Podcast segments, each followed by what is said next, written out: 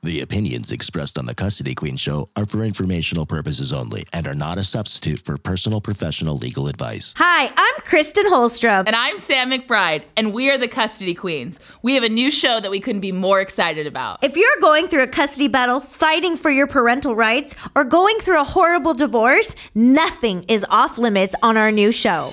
Thought it was love, had kids in between.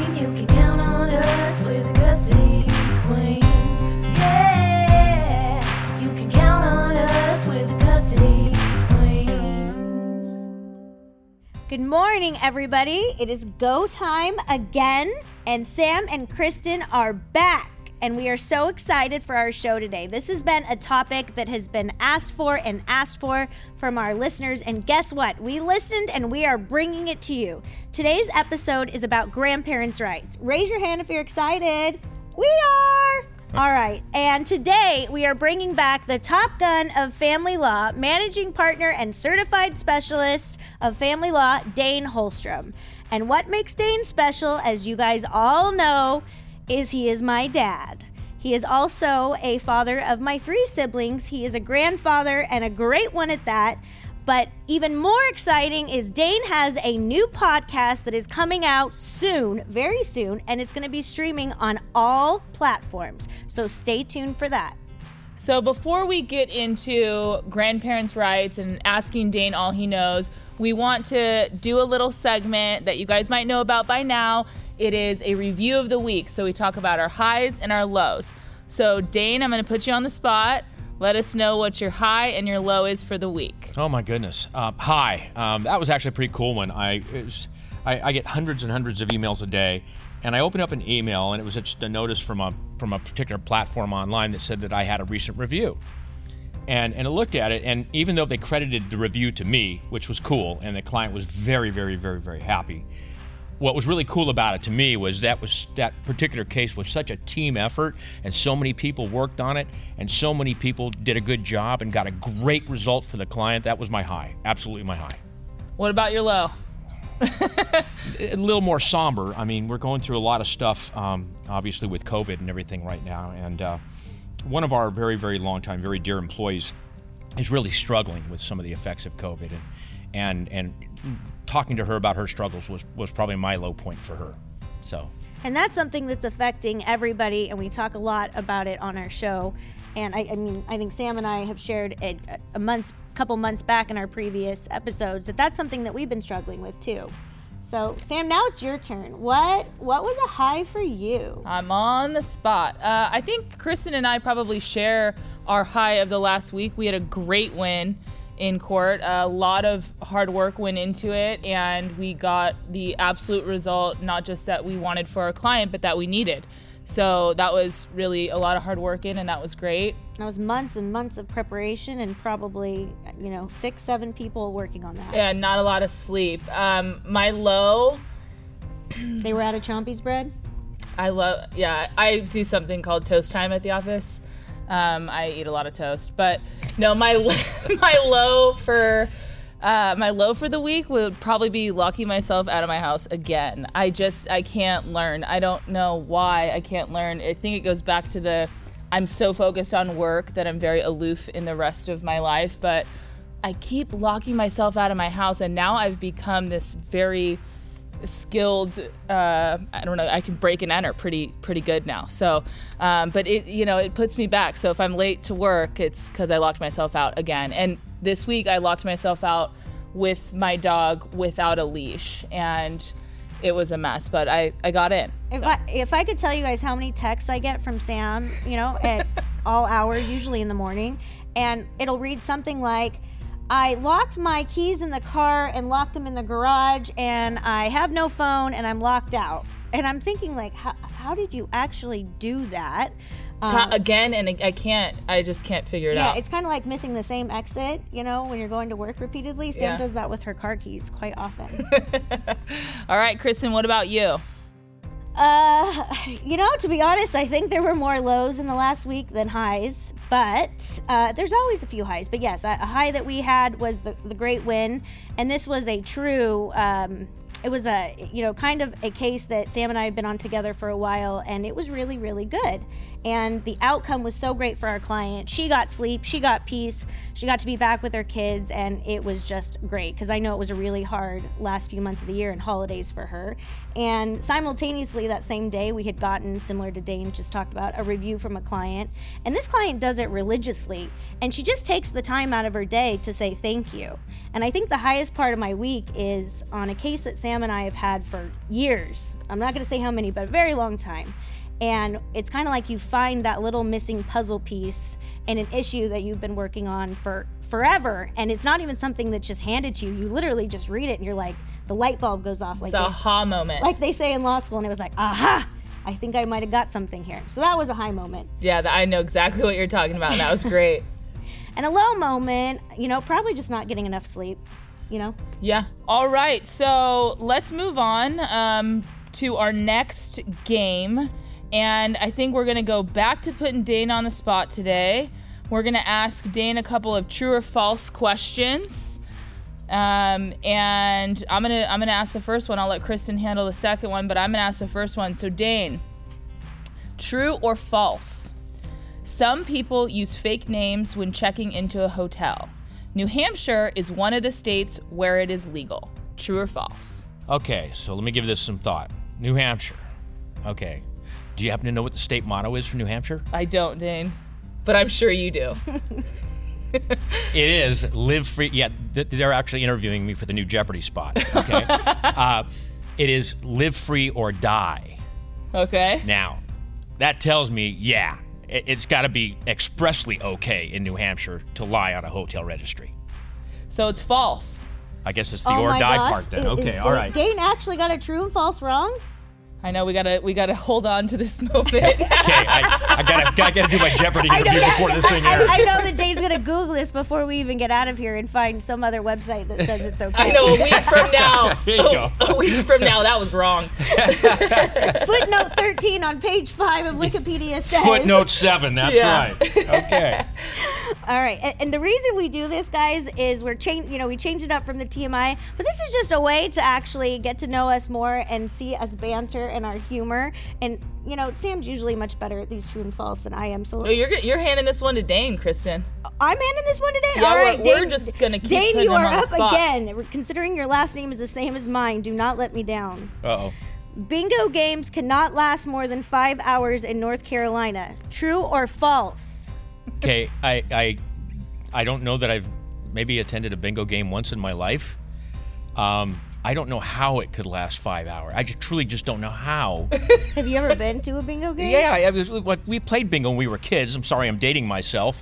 But you had a little ball and you rolled it around and everything, and it came up. And, and the, the thing is, you've got five squares by five. That's 25 freaking squares. I'm going, how do you take five hours on this thing? Okay? So, yes, I believe that that's true. You're lucky. I thought you were going for the wrong answer, but you're right. It is true. Bingo games cannot last more than five hours in North Carolina. Even in North Carolina. Oops. All right, so I am keeping score. Dane is down one, up one, and we have one more question for the tiebreaker. Um, adultery is still a crime in New York. True or false? Can it be illegal and mandatory at the same time? I'm sorry. That went way over my head. yeah, sorry. Um, there are a lot of states that have obscure laws that are still there, and I'm trying to think, for instance, from family law, whether or not New York is still a fault state. I don't believe so. Given they're like an ultra blue like California, I gotta believe that that's false. You're wrong, Dane. Adultery is a crime in New York. You know, you know he's gonna want us to redo another question. Okay, okay. uh, First off, do we want to get into the constitutionality of that provision? No, I don't think we do. But okay, all right. All right. Well, uh, yeah. There's very little that Dane uh, doesn't know, so that that was. You fun. just discovered everything Dane doesn't know right there. That was it. And you know it's funny? If we were asking him every footnote of the family code, he would know 14 subsections under, you know, subdivision G. yeah, Dane knows everything. So this took a lot of research for us to find those questions, and uh, I, I'm glad we did. Uh, that was fun. Okay, so now I think it's time for us to do our segment Divorce Wars. It's a fictional story where our producers come up with a tale of divorce wars. And you know what? Just when Sam and I have thought we've heard everything, it gets a little bit crazier every week. So this is meant to be something fun for us to analyze and issue spot for things that you guys might be going through at home, but take it with a grain of salt and enjoy the story because this is actually what we do for a living. All right, let's hear it. This is Divorce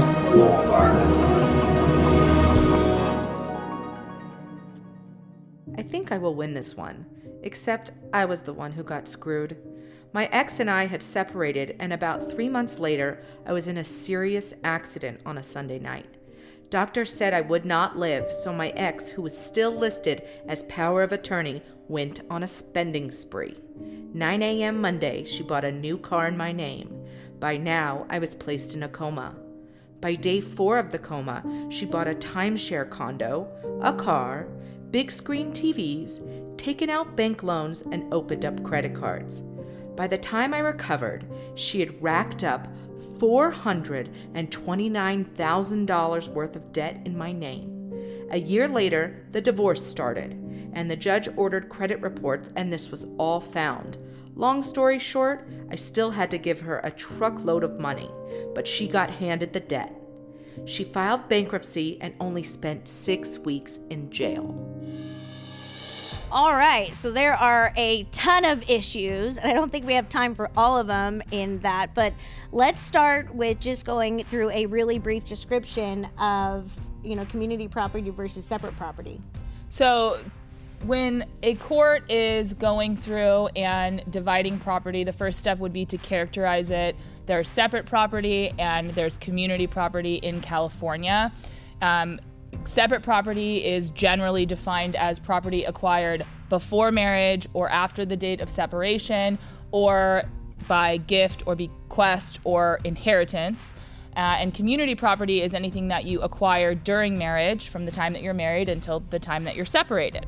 Yeah, and depending on when the property is acquired and the source that it was acquired with, uh, will depend on whether it's community or separate. And if you're que- if you have a question or if it was purchased with separate property funds and then it was commingled, which is mixed together with community property, then you should probably be calling an attorney. But another issue that I heard in that uh, fact pattern that was give- just given to us is something that's coming up a lot right now. And that's what do you do, or, or Dane, what happens when you are still legally married and you may be separated? There may be a petition filed, but you have not changed your power of attorney or appointment for medical decisions. Absolutely, you're, that's a huge point. That's exactly what I was thinking, Kristen. The point that you raised, which is, hey, you've separated, but you've still got this legal document, a power of attorney, for instance, or a advanced health care directive in California that provides medical care instructions for you, and it says, hey, if I can't speak for myself, let this person speak. And this comes up a lot when we're doing uh, intakes with new potential clients, and they come in, and I'll use whatever husband wife role that comes in and says, I say, Do you have a living trust? And they say, Yeah, I do. And I say, Who gets everything under your trust if you die? And they go, Oh my goodness, my soon to be ex spouse. And do you have an advanced healthcare directive or a power attorney? Yes. And who has control over all of your assets? Oh my God, my soon to be ex spouse. And so it raises a real red flag because there's all kinds of restrictions in California law about what you can do once the divorce has started. And so sometimes some of the divorce planning is, hey, get rid of those things before you start the divorce and or replace them with what you want to see now. Sometimes in an amicable divorce, it's not a big deal. People handle it. Uh, becomes a deal when somebody goes through a traumatic event like a car accident or their, their life is actually at risk one thing real quick sam is it in light of covid in light of this pandemic that we are going through you know one thing that i've kind of have learned is you can't plan for everything. And i have had a lot of conversations with people where you know divorces are taking significantly longer than they were three three four years ago the average divorce i would say is a minimum of a year if not two. So if you haven't taken steps to protect yourself, you know, financially and personally, or to change policies, and there are rules on that once the divorce is started, or change your medical directive, you are asking someone you may have been separated with for a year, two, three to make medical decisions for you. Yeah, and I think that brings up a really good point. If your attorney isn't giving you advice regarding these kind of ancillary issues, you probably need a new one. But really, I, I think this fact pattern to me illustrates that facts that may not seem to have a direct effect on your family law case actually do. We normally don't think of, you know, going to the hospital as having a direct effect on your family law case, and it does. I had a point I want to add to the point what, what you just said, and it's true. The fact pattern that they were describing says she was in a car accident or he, she was in a car accident and came out. One of the cool things that's very important for an attorney to tell a client is, hey, what is the date of separation that Kristen was talking about? And that's this. What happens if the person comes out of the coma, they try to reconcile, and they work on their marriage? Guess what? You just effectively ratified all of those transactions because during the marriage, each spouse has equal management and control of all the stuff. So Yeah. they can go out and buy stuff and, and, and have it in theory. There's other exceptions. I'm not making a, a too global of a rule. But if you break up and then get back together, your date of separation hasn't happened until you break up again. So it's the last date of separation. Exactly. And last thing is there can be some potential criminal consequences to your actions even when you're going through a family law case. There's a lot of crossover issues and um, yeah, domestic violence is one of them. We've touched on that briefly, but your actions can get you uh, arrested and prosecuted as well. We hope you live happily ever after divorce. Ain't that the truth? So maybe your marriage didn't go as planned, or maybe you didn't pick the best partner to have a child with. Or could it just be baby mama drama? Well, no matter what the situation is, we can help. We are the Custody Queens, and you can call us at 1 800 419 7772. That's 1 800 419 7772. All right, let's move on to our issue of the day. And again, I couldn't be more excited. We've been putting this show together for months after seeing how many people have been calling in, grandparents calling, uh, you know, a couple times a week trying to find out what their rights are, how do they get visitation, if at all, and what is the process. And I think there's no one better that I know of to address this very complicated issue uh, as it has some crossovers with other areas of law. So, Dane, let's have you take it away. Okay, grandparents' rights. Well, the first thing that's very important for me as an attorney is to always really tell the clients what they need to hear and not what they want to hear. And the first thing somebody coming in and calling us about grandparents' rights needs to hear is there's no such thing. Let me be clear. I am not trying to dissuade grandparents from perpetuating and fostering a relationship with their grandchildren. I simply am helping all grandparents and parents understand the respective roles that the courts and the law assign to this. And what it's based upon is what is in the best interest of the child. And that's the number one thing courts look at when they're trying to figure out should we allow any third party to visit, even a parent, not a third party, but a parent. What schedule do we use? Is it based upon father's rights, mother's rights? No. It's based upon the best interests of the children, and that's what we're talking about. So, grandparents, same thing, but there's another issue that's thrown in there, and that is wait a second. Don't the parents have a right to say no or yes, but under these circumstances? And the short answer is yes. Um, and and I won't get too heavily legal into it, but unusually for a family law issue, this issue got to the United States Supreme Court. Uh, in 2000, there was a case called Troxel, and it was a huge issue. Why? Because the state of Washington said that grandparents have an absolute right to visitation, and even over the objection of parents, they can do it. The United States Supreme Court said no. Under the Due Process Clause of the United States Constitution, that invades a liberty interest of a parent to decide what's best for their children, who do they see, and when do they see them. That was a pretty profound effect on family law across the country. So parents have a presumptive right to the care, custody, and control of their children. Absolutely, and that includes determining who they see and spend time with. Absolutely. And, and there's different rules. There's several statutes in California, uh, the laws that deal with it. But the base comes down to this: if a grandparent has been actively involved with the life of a child in a positive way, and there's a pre-existing relationship, then in most likelihoods, the courts will perpetuate that relationship. On the flip side, if the parent, if the grandparent hasn't been involved with the child for a long period of time, if ever, then it's less likely that it's going to be granted because the child doesn't have a relationship in any form with the grandparent or the third person. So that's what it comes down to. There are specific rules when one parent has custody or if there's only one surviving parent. Uh, there was a great place, uh, case out of Riverside County. I really liked it. Uh, the judge was uh, Mike McCoy, who was a colleague of mine in my early practice years. And uh, Judge McCoy made a finding that said, hey, there's a presumption that dad, the surviving parent, we would not allow grandparent visitation if dad didn't want it. But that presumption could be overcome, it could be rebutted. And so Judge McCoy basically literally looked at dad and said, Hey, I hear you saying you don't want it, you don't want it, you don't want it. But would it be best for your kids? And dad candidly said, Well, yeah. And Judge McCoy said, and the Court of Appeal agreed, You're done. Once, once everybody's in agreement that it's in the best interest of the kids, the presumption of your rights to control that is now subverted to the needs of the best interest of the children. And I get a lot of questions that when people call and I have this analysis and I do it on the intake because believe it or not, we actually get a lot of calls regarding this issue. And people ask me, Dane, what what establishes or defines a pre-existing relationship? Do you have some guidelines for people of what of what you would need to show the court with that?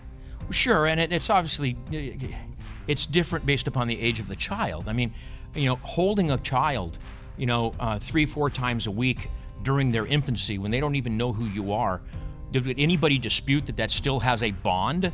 I, I don't think anybody could or would or should argue that that doesn't create a bond.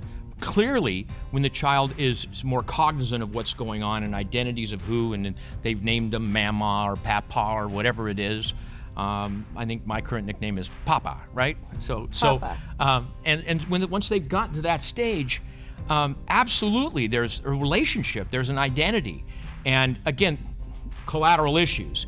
If the grandparent has been abusive, if the grandparent has been bad mouthing or, or disparaging the parent or things like that, that's a whole different set of facts, a whole different chain of events.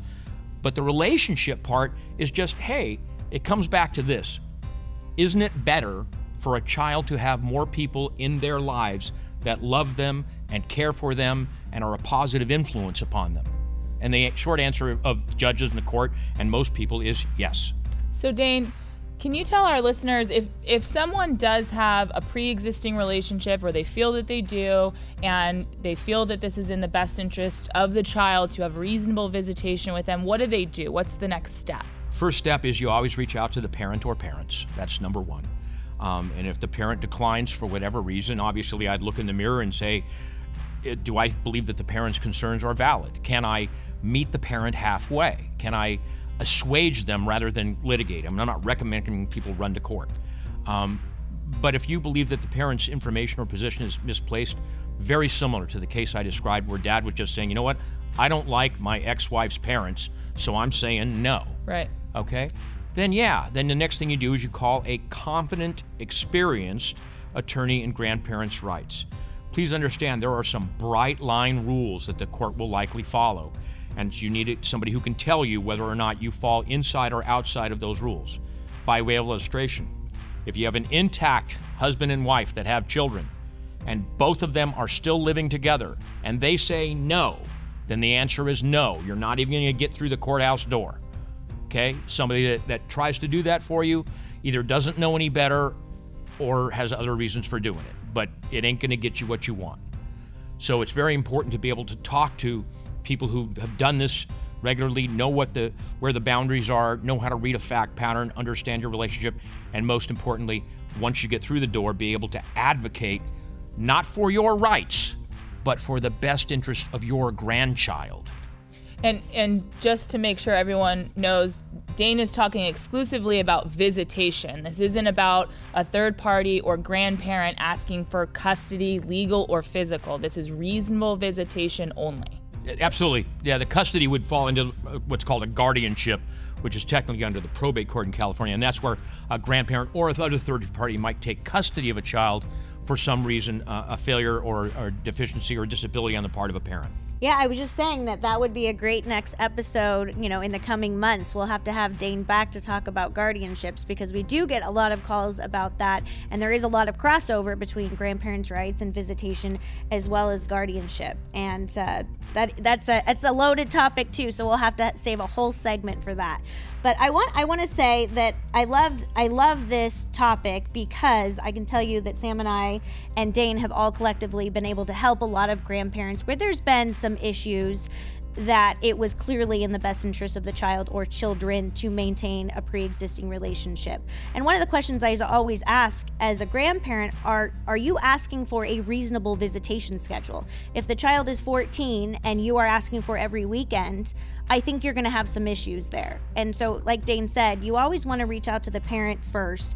And if they say no, maybe try to come up with another alternative. You know, instead of once a month, can I have two weeks during the summer? You know, something that would be a reasonable, continue the relationship, but not infringe too much on the existing parents' rights and also considering the age of the child. Yeah, and I think we can all agree sometimes you have to go to court and litigate these issues, and they're tough issues. But if you can avoid litigation, especially on this issue, it's something to, to seriously consider from a child centric standpoint, kind of coming together and doing what's best for the child. And if you don't know or you think there's a safety concern with the parents, that might put you in a whole different realm or analysis in moving forward with a guardianship. And that's why you should, like Dane said before, call a competent attorney.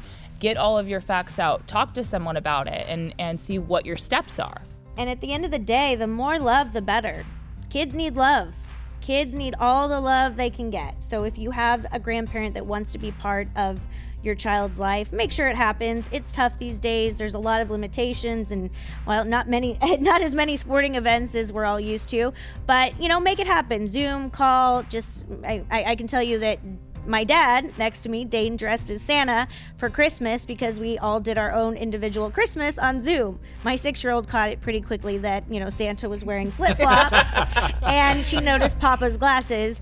But, you know, that little four minute phone call made all the difference in my kid's day. So make the time, do it. All right, in summary, guys, I'm going to let Dane sum up grandparents' rights in 30 seconds for you. If your focus is your grandchildren and you truly believe that it's the best for your grandchildren for you to be a part of their life and somebody's blocking your way, that's where you got to reach out and get help.